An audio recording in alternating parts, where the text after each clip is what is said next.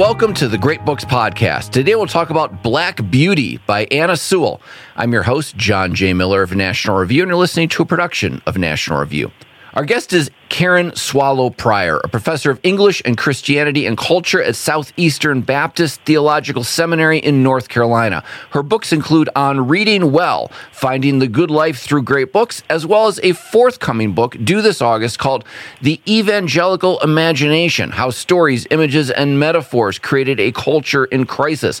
She's podcasted with us previously on Flannery O'Connor, Shusaku Endo, and most recently Thomas Hardy. She joins us by phone as we record from Hillsdale College's campus radio station WRFH in Michigan. Karen, welcome back to the Great Books Podcast.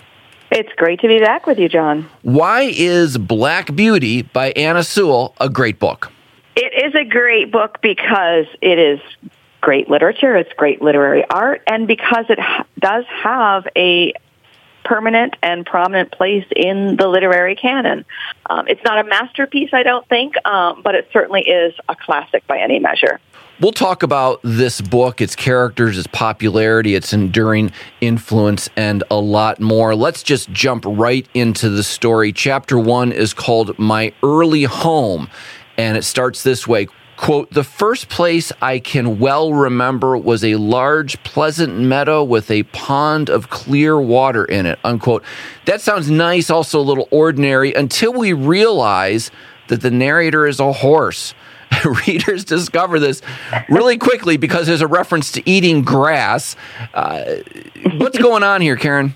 Well, this is just an example in a long tradition of stories narrated by animals, um, stories told by animals. I think what what takes one um, off guard a little bit with this book is that it's not. If you pick it up, like we used to do before there were Kindles, if you pick it up, it's it's a full length novel. It's got smaller type. Um, it doesn't look like a children's book, um, and so you're not expecting it to be a book spoken by a horse. And it, it very much is, but it also is not a children's book.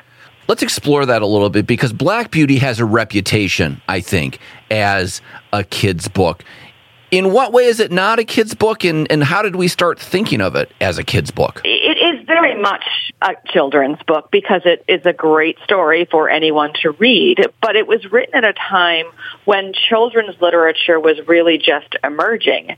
It wasn't the kind of category that we have today that we call young adult literature. Um, it was a book that Sewell wrote for a whole range of readers, but primarily um, adult and generally male members of the working class, the people who were working with horses. And so it was written for adults to learn about horses and, and the care of horses. It ends up telling a, a pretty delightful story and, of course, in a delightful way, being spoken by the horse, which makes it very attractive to children. And there are lots of adaptations of it that are, you know, kind of watered down more to their level. Uh, but it was a book that was written um, for grown-ups it's not a long book. It's a pretty short book as novels go, which is part of the attraction, I think.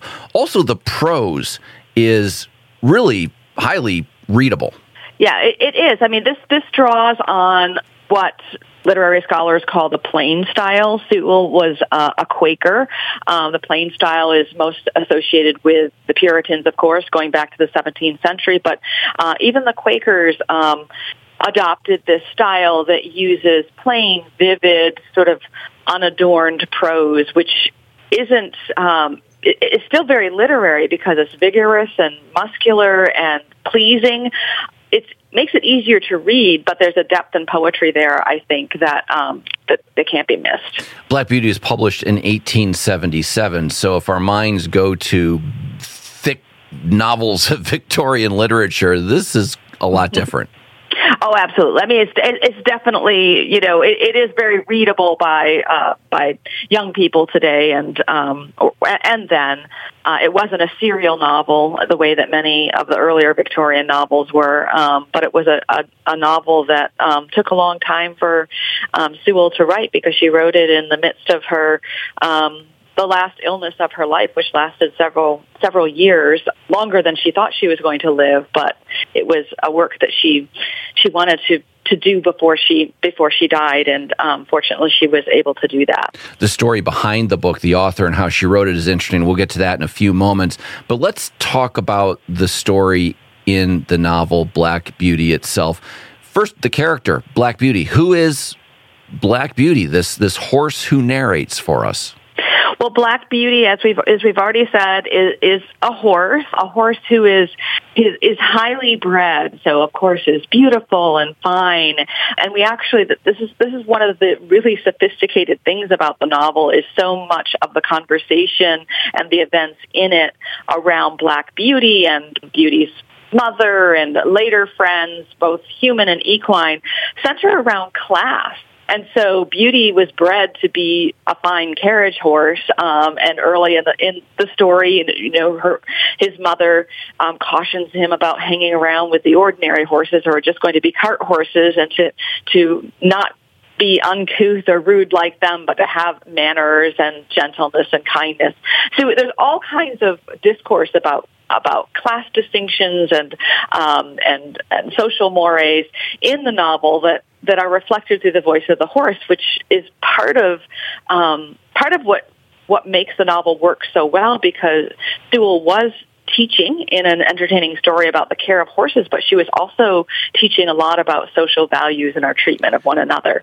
Um, and so Black Beauty just is sort of a vehicle for all of these lessons um, that were very popular in the Victorian age and also an important part of what novels, a lot of novels were doing at the time. Well, it's probably worth saying a few things about horses and how important they were in this era. It's an era of industrialization. Why do the people of that time still need horses? Yeah, that's a really interesting part of the background of, of this novel because this was a t- it was written in a time when horses in the middle of the industrial revolution as you mentioned and so we already have mechanization, we have trains, uh, we have lots of electricity and other tools, and horses were brought into the cities in order to transport a lot of the goods that were were um, being manufactured and moved from place to place. Um, horses were used a great deal in the Industrial Revolution in the cities, and they were being handled and um, owned in many cases um, by people who were in the city, urban urbanites who were not familiar with horses. These weren't the aristocratic lords and ladies out in the country who handled horses for generations. These were laborers and groomers and cartiers who didn't necessarily know how to use horses and they were treated the horses because it was the industrial revolution they were often treated very much just like so many machines, just part of the part of the assembly process of delivering goods. Um, and so um, horses, a number of horses were found themselves in the cities, which were very inhospitable in terms of buildings and roads and um, lack of knowledge of them. And so Sewell was writing right into this um, particular context, which was really a bad time for horses and a lot of animals. So this is a great paradox of the time with the rise of machines we or, or, people of the era needed horses more than ever before. And they're often viewed not as creatures, but as extensions of machines. And that gets us into the question of animal welfare and animal rights, even. It, it very much does. And a lot of people don't realize that it was religious people, and not just Quakers, but also even evangelicals who were the first in the midst of this particular cultural context to call for um, animal welfare, uh, whether in laws or just simply advocating for it. Um, actually, a couple of century, a couple of decades after the publication of this this book, William Wilberforce, the great abolitionist, helped to found the first Society for Prevention of Cruelty to Animals because the cruelty to animals was so rampant and widespread that it was people of religious faith who valued benevolence and kindness and goodness and um, virtue who wanted to see animals being treated better, which of course is a different issue than animal rights per se. That's, that sort of has a different trajectory, but just simply treating animals with kindness because they are creatures and also because we become brutes when we brutalize living things uh, was a was a really um, a strong part of, of of the Christian movement uh, and evangelical movement of the late 18th century. You mentioned abolition, and I've seen Black Beauty called the Uncle Tom's Cabin of the Horse. And they're both novels of social protest. They were both enormously popular commercial products. Black Beauty was a gigantic bestseller. Is that a good way of looking at it? Uncle Tom's Cabin of the Horse? In some ways, it is because this movement toward um, caring about other living creatures, whether human or animal, and and um, what is called we call today empathy, but was called then sympathy or compassion, uh, was something that that characterized the Victorian age. Actually, it wasn't. It's something I think that we uh, just assume today, but we have to remember that for for thousands of years, human beings just assumed that the state they were born in uh, would never change. Whatever was their their class or station by birth, it would remain, and that no one should question that. Um, and uh, nobody really thought to improve one's own, let alone someone else's condition. And so as social mobility grew, um, and in part because of the Industrial Revolution, also because of the Reformation, that's a, there's a long history there, it began to, people began to imagine improving life in general, their own and other, that of others. And so sympathy and compassion, whether for one's neighbor or for the other, such as a slave, an enslaved person, or even other fellow creatures, lower animals, was something that was just beginning to become part of the moral imagination. Anna Sewell was a Quaker, as you mentioned, and her faith animated a lot of her life. It compelled her to write this book. How explicitly Christian is the book? Is it is it obvious or is it implicit to a reader? I would say that at first it's it's implicit, but there are you know a couple of places where um, it, it gets pretty explicit. I think there's an, a, a, very explicit echo of the teachings of Jesus in many places in the book, but one of them is toward the end where two characters are talking about about the cruelty to horses and to people, and one says, I'll tell you, it is because people think only about their own business and won't trouble themselves to stand up for the oppressed, nor bring the wrongdoer to light. I never see a wicked thing like this without doing what I can, and many a master has thanked me for letting him know how his horses have been used. And then he continues, and this is at the end of chapter 38, my doctrine is this, that if we see cruelty or wrong that we have the power to stop and do nothing, we make ourselves sharers in the guilt. So help us understand that. What is that saying then to readers? It's certainly using religious language such as guilt. It's talking about, you know, uh, loving one's neighbor as oneself. Uh, and it's talking about the, the responsibility that we have to stop wrong when we see it and to not just ignore it. There, this is again, as I said, but toward the end of of the novel, and so what we've seen chapter after chapter after chapter is numerous incidents of numerous kinds of cruelty, not just to, to horses and animals, but even of human beings to one another and to themselves, because we encounter characters who um, who drink themselves to death, or who uh, are, are cruel to their families, or who break the Sabbath and have consequences for that. They're just their lives are out of order, uh, and so we see this over and over. We see the consequences of um, faulty living. And then we see examples of goodness and kindness and how that spreads and increases um, beauty and goodness in the world. Again, not just for horses, but also for human beings. There's another great scene toward the end of the book where a woman sees a, a driver whipping a horse and and she engages the driver and says quote we call them dumb animals and so they are for they cannot tell us how they feel but they do not suffer less because they have no words, unquote. Mm.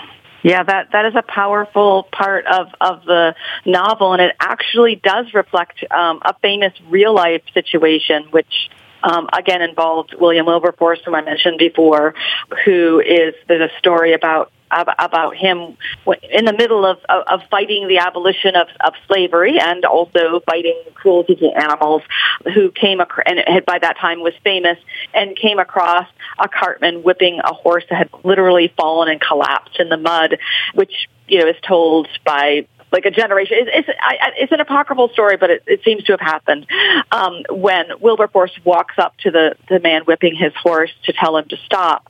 The man recognizes Wilberforce and says, because it's him, he will. And he's humbled and ashamed uh, because he knows who Wilberforce is and what he stands for.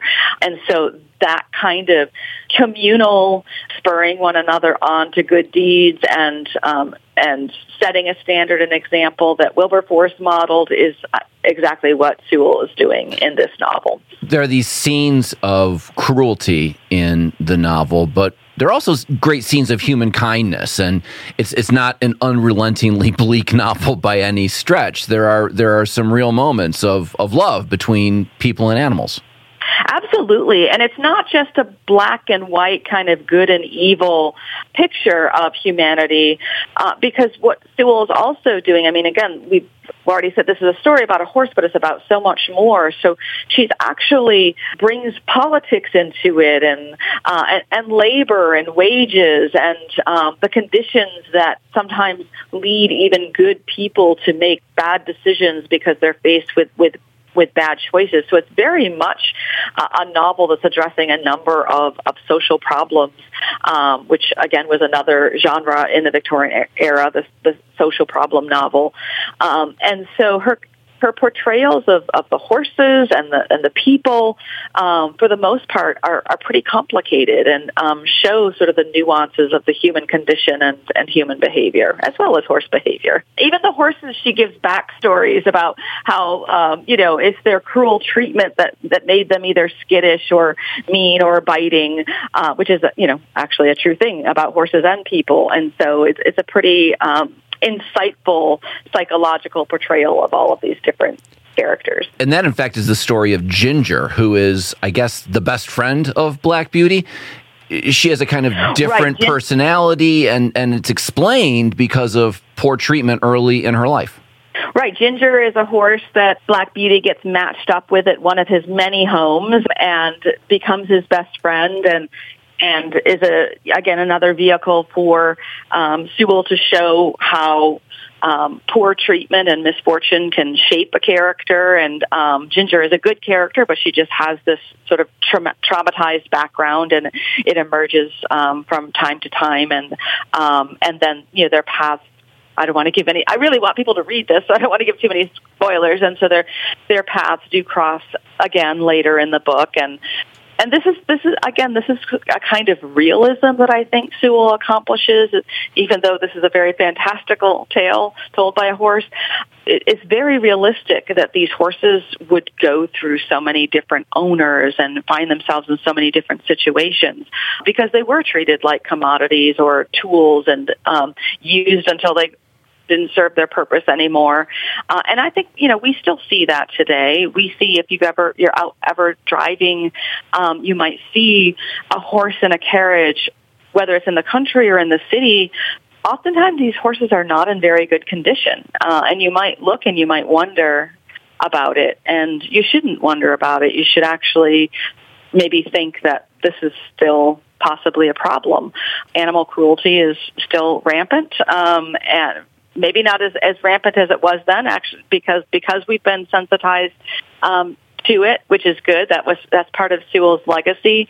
Um, but there's a lot in this novel that's actually very realistic um, in terms of the treatment of horses and the lives that, they lived at that time. This question of ownership is one of the things that struck me about the story of Black Beauty because Black Beauty has so many different owners across the the tale and if this were a human story, we call it kind of a cradle to grave autobiography mm. of, of Black Beauty. It's it's an animal story, obviously. So it's you know Black Beauty starts out as a foal and it ends. I think it doesn't give away anything to say ends in retirement, but you you get you mm-hmm. get this kind of cradle to grave horse story, and you see all these different people and experiences and cruelty and kindness in in what is in many ways a really pretty riveting and page turning story.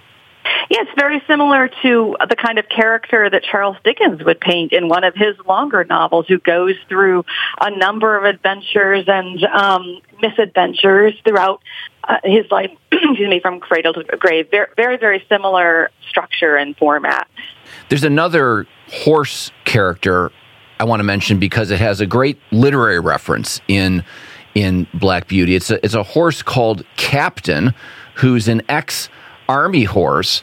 And in the telling of this story, in, in, in, in, conversations with, with the horses, you know, the horses talk to each other in this book, mm-hmm. we, we get a retelling of the charge of the Light Brigade it, it's really a, a clever way that Sewell handles this because it just kind of slips up on you. You've got a horse named Captain, and by the way, a lot of the, the names in this uh, novel, whether of the horses or the people, are are allegorical, um, pretty straightforward allegories. And so here we have Captain, and yes, and this is his story of, of being in this this horrible war uh, that is made infamous by Tennyson in the charge of the Light Brigade, and um, and we know from that poem that many men and horses lost their lives because somebody blundered.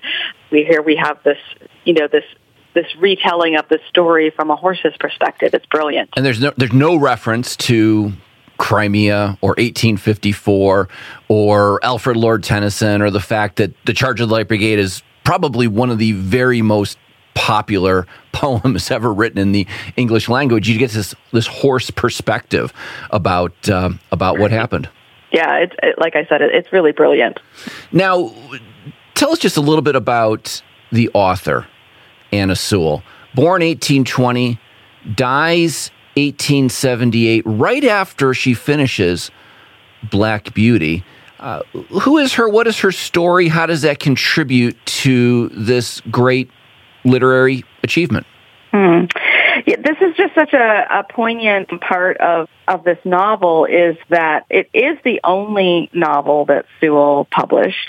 She did work, as I said before, on it in the last years of her life, and she wanted to finish it before she died. She knew her death was imminent. And she was drawn to the story because she herself had a crippling condition that made it difficult for her to walk very much. Uh, and so she grew increasingly dependent on horses to, to travel and even just in, in day-to-day travel. And so this exposure to them, this closeness to them made her sensitive to their treatment. And of course, her own condition was one, you know, with, with having bad legs is actually one that is um, fatal to a horse. And so it's just a, a really touching, I think, um, origin story for the novel. Um, someone who was so dependent on horses and um, but di- didn't treat them like machines or tools, um, but used that dependency as a way to um, improve the life of these beautiful creatures. Karen, I don't know anything about horses hardly certainly nothing about how to train them what kind of work they can do and not do etc uh, what do you know about them are they what are they like as creatures? Are they obedient nervous hardy delicate all of the above? What are horses like? They are all of the above. I um i you know, like many girls, I loved horses from a very young age. One of my earliest memories is being two years old and looking up at the nose of a horse peering down at me from a stable door. Um, and I read Black Beauty uh, when I was young, I think before I had my first horse. And I did learn almost everything I needed to know about caring for a horse well, not quite a bit from from this novel. And what's funny is when I went back to reread it um, a few years ago for the first time after all these years, I did I did not realize how much of what I knew about horses came from that that novel. Um, there's so much in it that is, um, you know, I mean, horses haven't changed, so so much is that is true about their their basic needs of, you know, food and cleanliness and care. Um, and so it did for me what Sewell wanted it to do in uh, the late 19th century for others uh, in her time who were caring for horses. Children are attracted to animals generally. I've always been under the impression girls in particular are attracted to horses. uh, I don't know if that's a stereotype, but you just mentioned it yourself. Do you think that's true? And do you have any insights into to why that mm-hmm. is? You know, I'm sure there are numbers out there, and I'm sure the numbers will show that it is true. Um, I don't know them, but I, there, you know, there just is something sort of archetypal about um, girls and um, horses, and you know, I, I have read over the years a few you know, different. Um, interpretations of that and and I think they're probably most of them are probably correct. I think in general it's just I mean horses are are are beautiful, majestic, powerful creatures and I think it's a way for girls to access the kind of strength and power that maybe they don't otherwise, or at least traditionally, have felt that they could access. And then the other part of it is that you know, and we're, we're speaking in stereotypes here, and stereotypes are not universally true, but there's truth in them.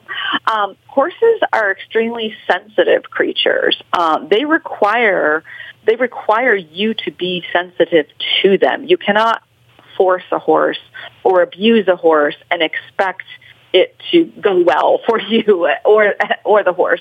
And so I think um, maybe horses require um, just the kind of attentiveness and sensitivity and patience um, that girls are taught to have, or maybe have innately, um, generally speaking, um, that makes the kind of rapport um, that's necessary to succeed with a horse a little bit easier to gain. So th- those are sort of my theories. That experience, then, and the, the irony maybe of the novel Black Beauty, in a sense, is that it takes a horse to tell us about our own humanity and to make us humane. That is so well put. That that is um, that is exactly what I think that the that the story is doing. It's um, I think that is actually I am an animal. I'm a horse lover. I'm an animal lover. I think that animals are such a great gift from God. He could have created this earth and created us in his image without these beautiful creatures sort of in between in the middle state. But I think that we learn so much about ourselves and learn so much about our creator from this wonderful gift of animals who give us so much, but also actually do require much of us if we are going to um, care for them well. We don't always, but I think God created them in such a way that he is asking us um, to do this well. Uh, and if we don't, um, then I think you know I think in his economy there are consequences. Let's wrap up with one more question. You've partly answered it, but let's just extend it a little bit. What is the case for reading this book now in the 2020s? This book's set in the industrial age. It seems like a, a, a time long ago, a, a, world that's no longer with us. And and who is it for? And, and and and what age do you think you might expose kids to Black Beauty? Hmm. That's a great question. I mean, I, I think you, you've already pointed it out that we read this book to find out about ourselves and about the human condition. We learn so much about human nature from reading this book. Um, you don't have to live, you know, in the the city and the in the industrial revolution or in the country around horses to appreciate this story. And but we all do live near, if not with animals. Animals are part of our lives. And so if we can learn a little bit about um, how they might experience the world, uh, then we actually learn more about ourselves. And, and even though we don't live in the anymore, we continue to exploit and oppress um, for our own gain. Um, that hasn't changed, and it won't change. The, the methods and means differ, but we still have to learn to be better stewards of all that God has given us and all that we invent and create uh, through our own human ability so that we can do better in not just material ways, but also spiritual ones. Karen Swallow Prior, thanks so much for joining us and telling us all about Black Beauty by Anna Sewell. Thanks again for having me, John. It's always a pleasure. You've just listened to the Great Books Podcast, a production of National Review. Please subscribe to the Great Books Podcast and leave reviews of the show. That helps us keep this podcast going. Send me your ideas for future episodes. You can reach me through my website at heymiller.com. On Twitter, my handle is at heymiller. Last of all, special thanks to all of you for listening. We'll be back next week with a new episode of the Great Books Podcast.